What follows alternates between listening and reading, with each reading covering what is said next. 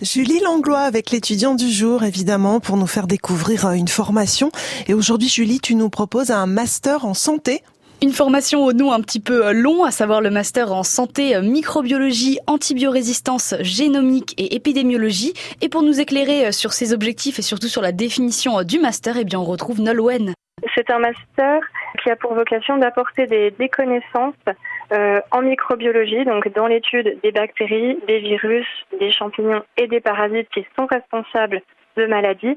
Et l'idée à travers ce master, eh bien, c'est de pouvoir former des gens euh, dans le diagnostic, dans la transmission et puis dans la gestion des épidémies. Et on travaille notamment sur l'antibiorésistance des bactéries, qui est un gros sujet de recherche à Besançon. Euh, cette antibiorésistance qui euh, empêche le traitement des patients par les antibiotiques et qui génère des épidémies qui peuvent être graves au sein des, des milieux hospitaliers. Donc c'est pour ça qu'on qu'on s'y intéresse. Un intérêt que les étudiants mettent en pratique lors du stage de recherche. C'est un master 2, donc euh, le premier semestre euh, consiste euh, à avoir des cours et puis le deuxième semestre est entièrement consacré à un stage, donc soit en laboratoire, soit en entreprise.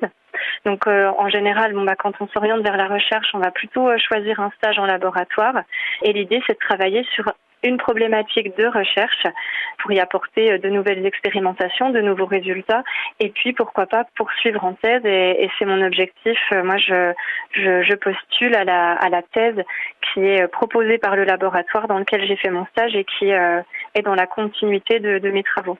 Devenir chercheur, c'est donc possible avec ce master, mais c'est pas la seule débouchée. En fait, l'idée, c'est vraiment d'acquérir un panel de compétences, de connaissances déjà théoriques hein, sur sur la microbiologie euh, associée à la santé, et puis aussi un panel de compétences à travers le stage de techniques de laboratoire. Et en plus, ensuite, on peut s'orienter sur des postes d'ingénieur ou de, de praticiens hospitaliers, euh, pas forcément euh, dans la recherche. Et tout ça, c'est donc avec le master santé microbiologie, antibiorésistance, génomique et épidémiologie. Merci beaucoup.